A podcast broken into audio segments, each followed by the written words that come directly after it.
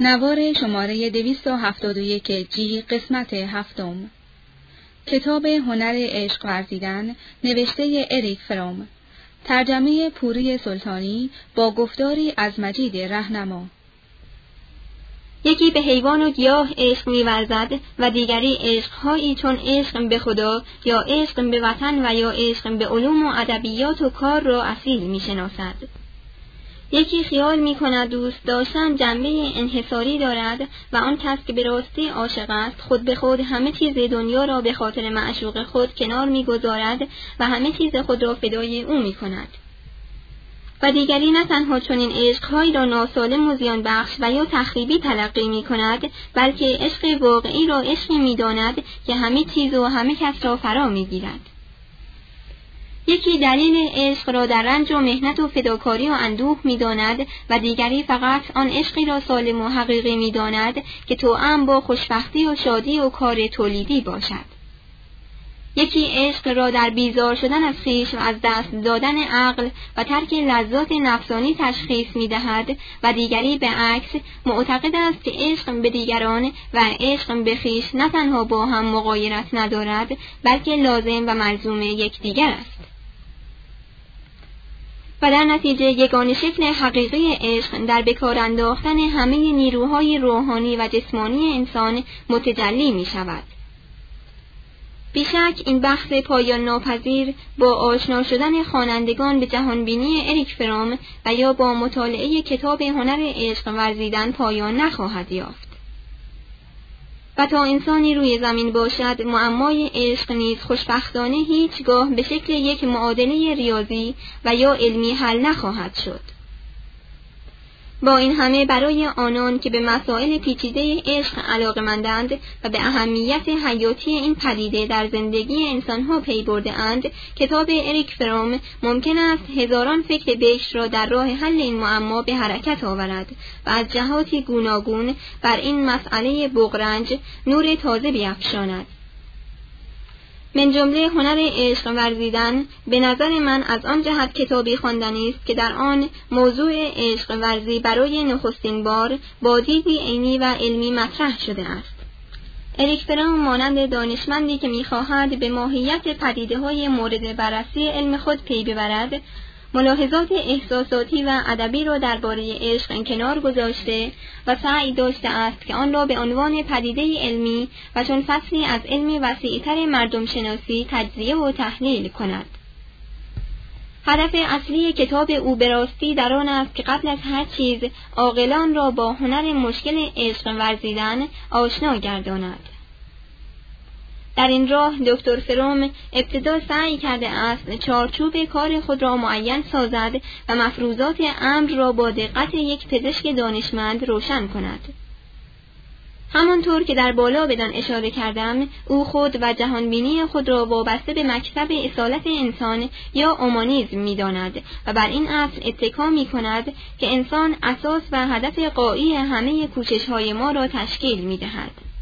او را با فلسفه یا علمی که خارج از انسان قرار گرفته باشد کاری نیست.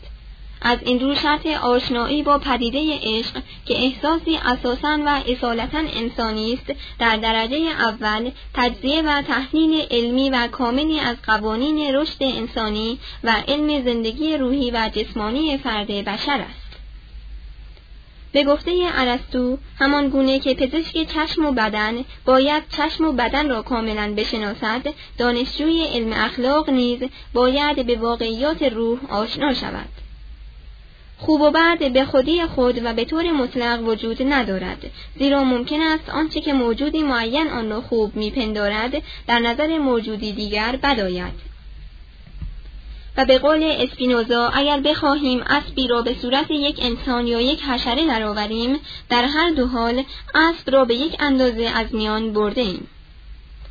با این توضیح اگر قبول کنیم که انسان قایت و هدف انسان است و مطالعه عشق هم تنها از لحاظ انسان و سرنوشت او برای ما قابل اهمیت است این مطالعه باید با شناخت انسان آغاز گردد و با موازینی علمی و عینی دنبال شود به عقیده اریک فروم آخرین کشفیات علوم اجتماعی و روانی ما را به نحو بی برای پیشرفت در این علم تازه مردم شناسی مجهز کرده است.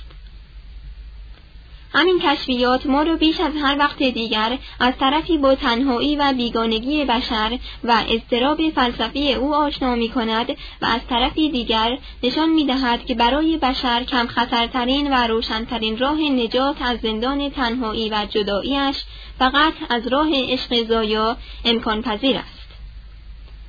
تنها از راه عشق زایاست که انسان در عین حالی که با دیگران مرتبط می شود تمامیت منحصر به فرد خود را نیز حفظ می کند و قوای خلاق خود را به حد اکثر امکان گسترش می دهد. عشق زایا به او اجازه می دهد که دیوار جدایی خود را با جهان خارج و با دیگران از میان بردارد و بر آنها احاطه یابد.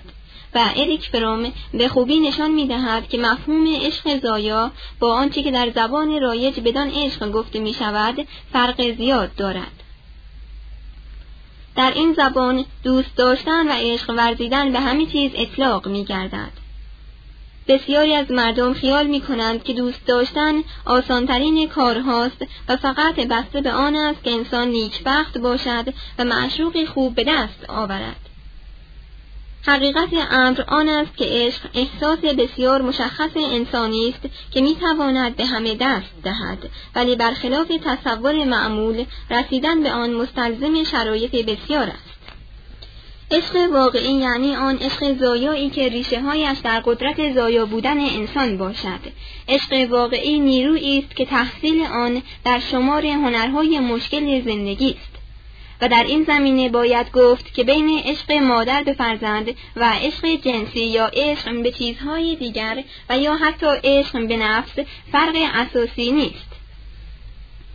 ماهیت این عشقها همه یکیست و تنها موضوعشان متفاوت است.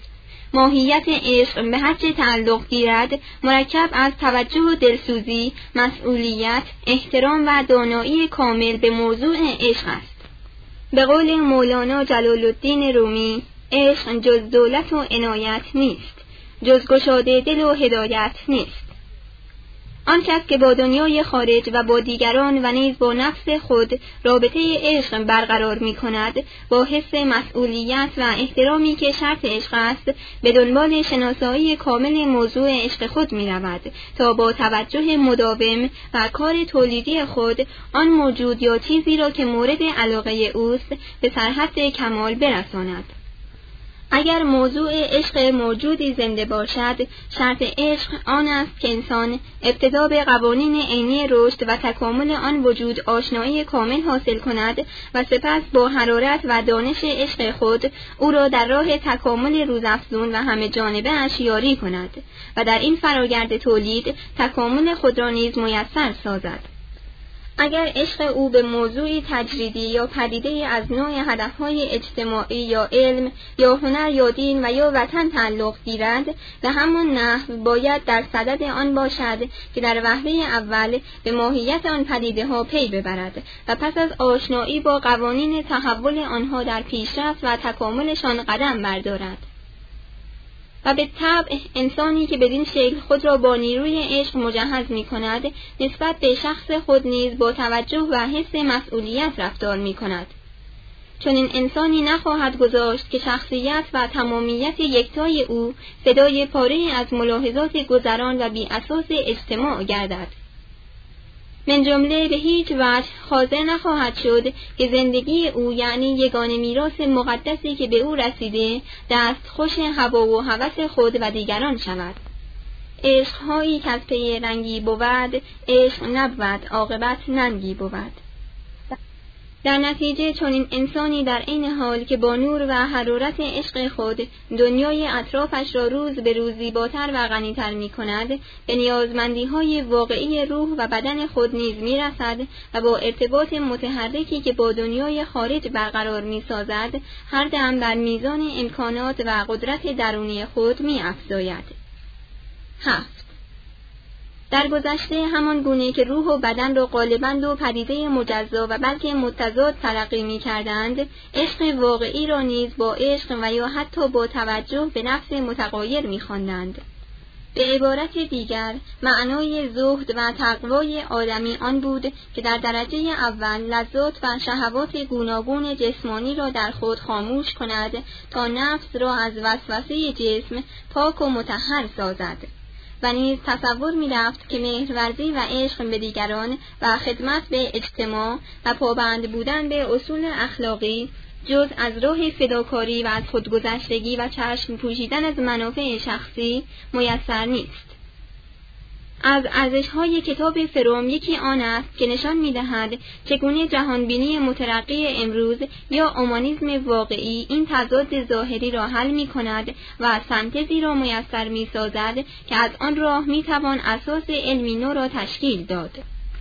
در این سنتز همان عواملی که در گذشته متضاد به نظر می رسید اینک در ایجاد ارتباطهایی تازه در سطحی بالاتر دست به دست یکدیگر می دهد و راه را برای پیدایش و تکامل انسان تازه‌ای که سازنده اجتماعی سالم و نو می باشد هموار می سازد.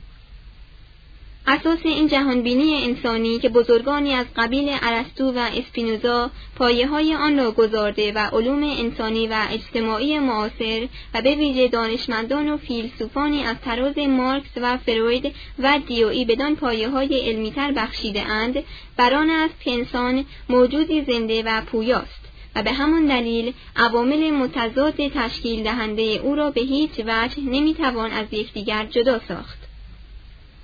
همانطور که بزرگان ما نیز گفتهاند روح سالم حقیقت در بدن سالم است. به همان نحو تنها هنگامی می‌توان اجتماعی را آزاد و سالم خواند که افراد آن را آدمیانی آزاد و سالم تشکیل دهند. آدمیانی که بتوانند امکانات تکامل و شکفتگی خود را از هر جهت گسترش دهند. و همین که در این اجتماع انسان و خوشبختی آن هدف قایی همه تلاش های فردی یا دست جمعی قرار گیرند دیگر هیچ نیک و بدی نیز خارج از انسان نخواهد بود.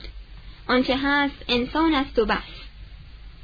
و انسان نیز بجز آنچه هست یعنی ترکیبی زنده از روح و جسم چیز دیگر نیست. می توان گفت که جهانبینی اومانیستی با استقرار این اصل اساسی فلسفی محکی تازه و انقلابی برای سنجش ارزش‌های گوناگون اجتماعی و انسانی در اختیار ما می‌گذارد. این جهان بینی از یک سو پایه های همه مکتب هایی را که بر اساس اصول مقدس و جزم های تحکمی و خارج از انسان به وجود آمده متزلزل می کند و از سوی دیگر به راستی راهی تازه در برابر آدمیانی باز می کند که سرنوشت انسان را موافق ملاحظات دیگر قرار می دهند. روشنبینی و شناخت حقیقت پایه اصلی این جهانبینی را تشکیل می دهد.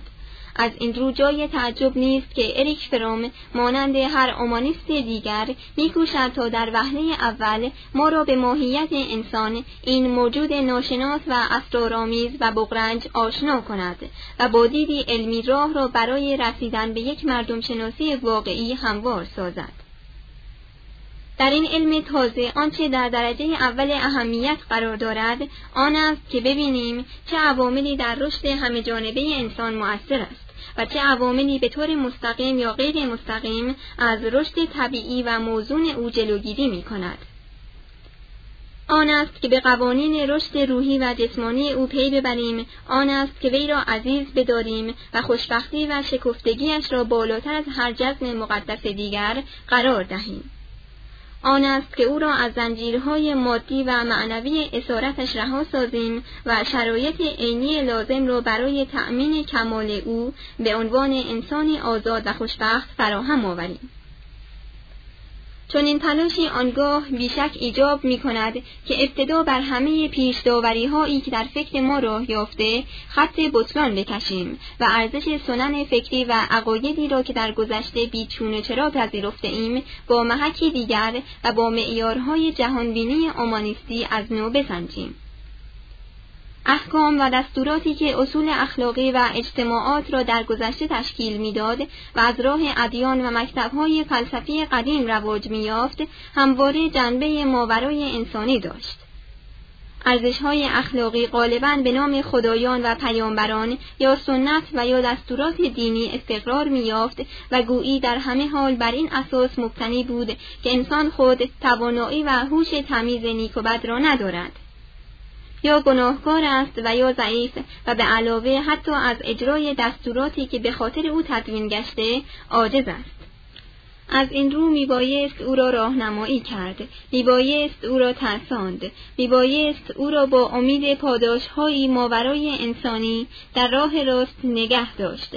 میبایست او را نسبت به خود قره نکرد تا همواره مانند کودکی مطیع و سربزیر فرمانبرداری کند و مراجع حکم را مقدس شمارد.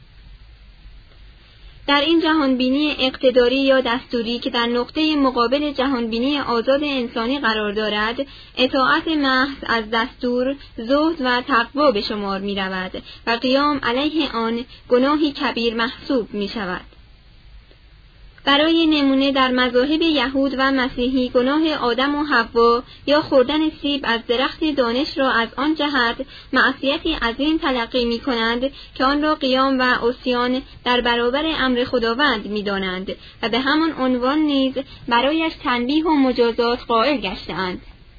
گناهان دیگر نیز همه از همین نوعند به خاطر حفظ حیثیت و نفوذ مراجع حکم وضع شده اند و به همون عنوان مجازات پذیرند.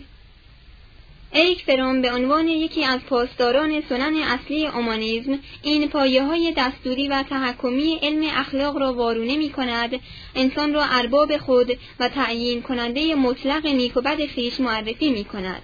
هر نوع مرجعی را که خارج از انسان باشد کنار می‌گذارد و سعادت و سلامت و شکفتگی همه جانبه انسانی را در شمار معیارهای اصلی اخلاق و رفتار انسانی قرار می‌دهد. به اتکای این اصل فلسفی است که جهانبینی اومانیستی می‌گوید عشق و احترام انسانی یا نیکی و تقوا امری دستوری و حکمی نیست. نباید گفت که تو باید همسایت را همچون خودت دوست داشته باشی. این حکم تورات را باید از راه دیگری عملی ساخت. آدمی را باید با نور عشق و دانش متوجه این حقیقت عینی کرد که شرط تکامل انسانی همان عشق ورزی و همبستگی با دیگران است. همسایه خود را دوست داشتن امری ماورای انسانی نیست و با دستور از بالا یا حتی دستور از درون به دست نمی آید. ولی برای انسانی که به قوانین عینی رشد و خوشبختی خود پی ببرد و متوجه شود که تعادل و صفای درونی واقعی او و ناموس زنده بودنش ایجاب می کند که راه عشق ورزی را در پیش گیرد برای انسانی که اساس سعادت خود را به عنوان فردی آزاد و سالم در ارتباط مهرامیز با جهان خارج تشخیص دهد دوست داشتن همسایه امری طبیعی و بیچونه چرا تلقی می گردد.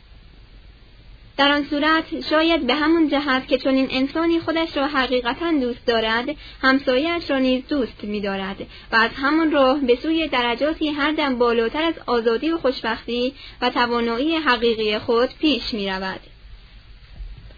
پس با این حکمت کهن یونانی شروع خواهیم کرد که انسان باید در وهله اول با خودش آشنا گردد و خود را بشناسد و این شناسایی تنها موقعی کامل و واقعی می شود که از راه عشق به دست آید. چه انسانی که از این راه به شناختن خود می‌پردازد خود به خود به سوی شناسایی دیگران و جهان خارج کشیده می شود. انسان فهمیده انسانی است که بیش از هر کس دیگر به تنهایی فلسفی خود واقف است و از این رو به آسانی پی می‌برد که فقط از راه عشق ورزیدن می‌تواند به این تنهایی فلسفی خود خاتمه دهد.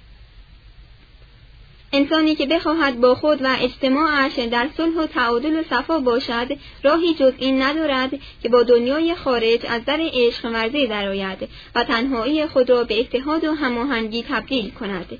به گفته اریک فرام در حین عشق ورزیدن و نثار کردن خود در حین نفوذ در شخص دیگر خود را میابیم خود را کشف می‌کنیم هم او و هم خود را کشف می‌کنیم. شناسایی کامل فقط به وسیله عمل عشق به وجود می آید. این عمل از حدود فکر و کلام تجاوز می کند و این همان قوت ورشدن دلیرانه در تجربه وصل است. ما مجبوریم خود و دیگری را از نظر عینی بشناسیم تا قادر باشیم واقعیت او را ببینیم تا بر خیالهای فریبنده و تصویر تابدار و غیر منطقی که از او داریم فایق آییم پس انسانی که به انسان بودن خود واقف گشته است و با نور عشق راه زنده بودن را در برابر خود باز می کند انسانی است که در درجه اول می خود و دنیا را آنچنان که هست ببیند. انسانی که حس مسئولیت و احترامی شدید نسبت به خود و دیگران دارد و با توجهی که شرط عشق و خرد انسانی است به دنبال آن می رود تا شخصیت و تمامیت انسانی خود را هر دم آب دیده و محکمتر کند. چون این انسانی من جمله هیچگاه حاضر نخواهد شد که به خاطر کسب افتخارات موهومی از قبیل جاه و مقام و منزلت دروغین و یا تحصیل ثروت و موقعی که بتواند احیانا او را در برابر پست و بلندی های روزگار بیمه کند خود را بفروشاند. گرانبهاترین سرمایه این انسان و محکمترین پایه قدرت او چیزی جز شخصیت او نیست. و برای او این زندگی که به عنوان امانتی مقدس تنها یک بار در اختیار او گذاشته شده هزاران بار بیش از آن ارزش دارد که در ازای خوشایند دیگران یا ملاحظات گذران اجتماعی خار و ذلیل گردد. مستان و عاشقان بر دلدار خود روند. هر کس که گشت عاشق او دست از او بشو. ماهی که آب دید نپاید به خاکدان. عاشق کجا بماند در دور رنگ و بو؟ مولوی در جای دیگر از زبان چنین انسانهایی می‌گوید همه در بند هوایند و هوا بنده ماست که برون رفته از این دور زمانیم همه. دور زمان هرچه باشد انسانی که به عظمت و قدرت بیکران انسانی خود پی برده باشد از کبر و ماومن معمولی پرهیز و هر را چون نردبان زیرا رو بر افلاک شو می کند. ولی قدرت فقر او در این است که در سطحی بالاتر کبری دیگر کبری انسانی و قابل ستایش نسبت به نفس پاک شده اش در او تجلی می کند به او نیروی چندین برابر می دهد و همین نیروی فقر و استقنا آنگاه وی را به ظواهر فریبنده زندگی و هوسهای زیانباری که منجر به مرگ تدریجی دیگران می شود مطلقاً بی می کند. بدین شکل انسان واقعی خودخواه و خودپرست به معنای رایج آن نیست. ولی در عین حال و به همون دلیل که شخصیت انسانی خود را به راستی عزیز می شمارد و به عظمت و قدرت حقیقی آن واقف است و نیز به همان دلیل که به نیازمندی های واقعی و عینی وجودش آگاه است و کاملا متوجه نقاط ضعفی است که دیگران را به مرگ تدریجی و زودرس محکوم می کند می توان گفت که او به معنای واقعی کلمه و در سطحی دیگر در سطح عاشق از معشوق خاشاکی جداست خود را دوست می‌دارد. و همانطور که اریک فروم به خوبی تشریح می کند این عشق به خود یا خود دوستی او که کانت آن را philautia و فروم آن را self-love می‌خواند در نقطه مقابل خودپرستی قرار می گیرد.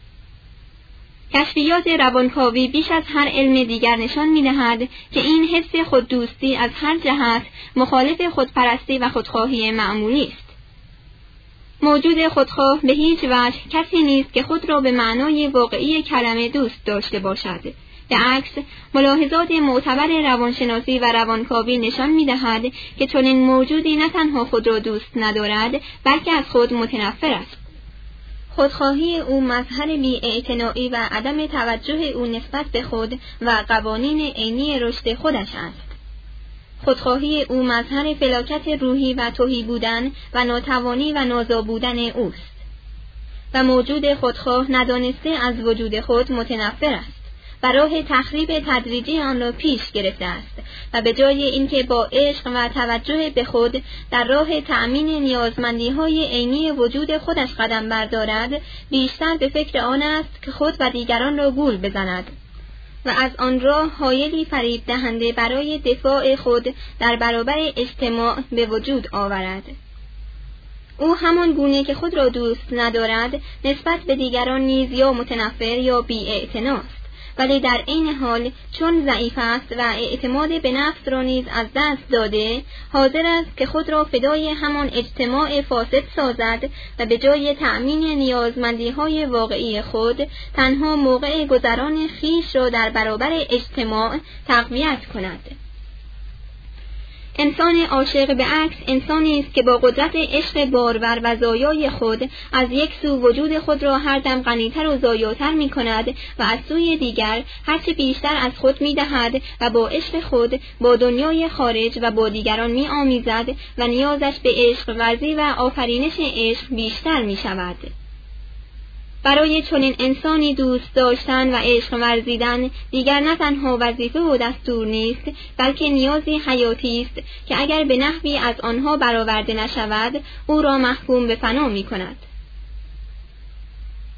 از این رو انسان عاشق انسانی واقعی است که هنر گیرا و معجزاسای دوست داشتن را فرا گرفته است انسانی است که عشق شرط بقا و رشد او شده است او به مادری میماند که ممکن است شب و روز از رنج کودکش خواب نداشته باشد.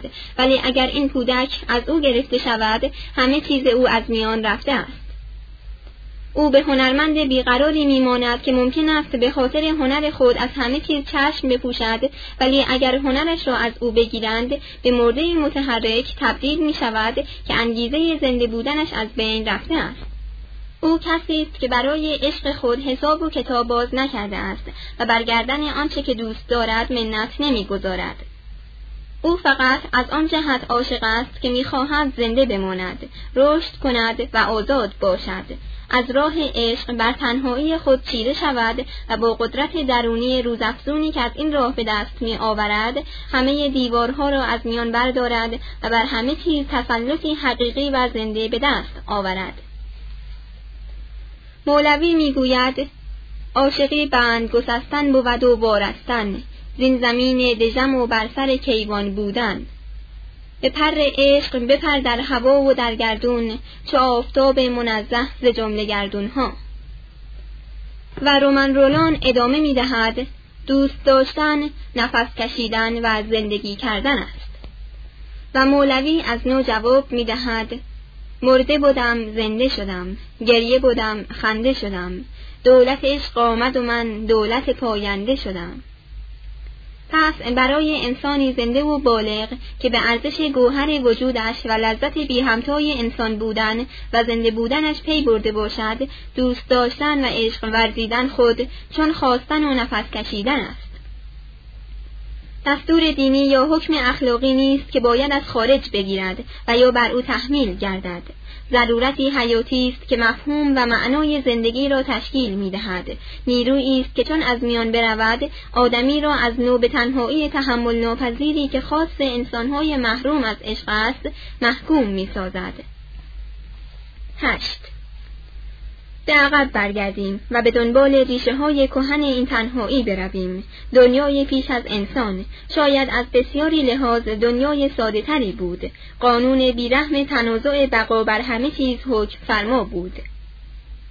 جهان تغییر میافت و جانورانی که در آن زندگی می کردند راهی جز آن نداشتند که خود را با هر تغییری که در محیط خارج روی می‌داد منطبق کنند. آنان که از چنین قدرت تطبیقی برخوردار بودند بر جا ماندند و آنان که این توانایی تغییر یافتن را نداشتند ناچار از میان می‌رفتند.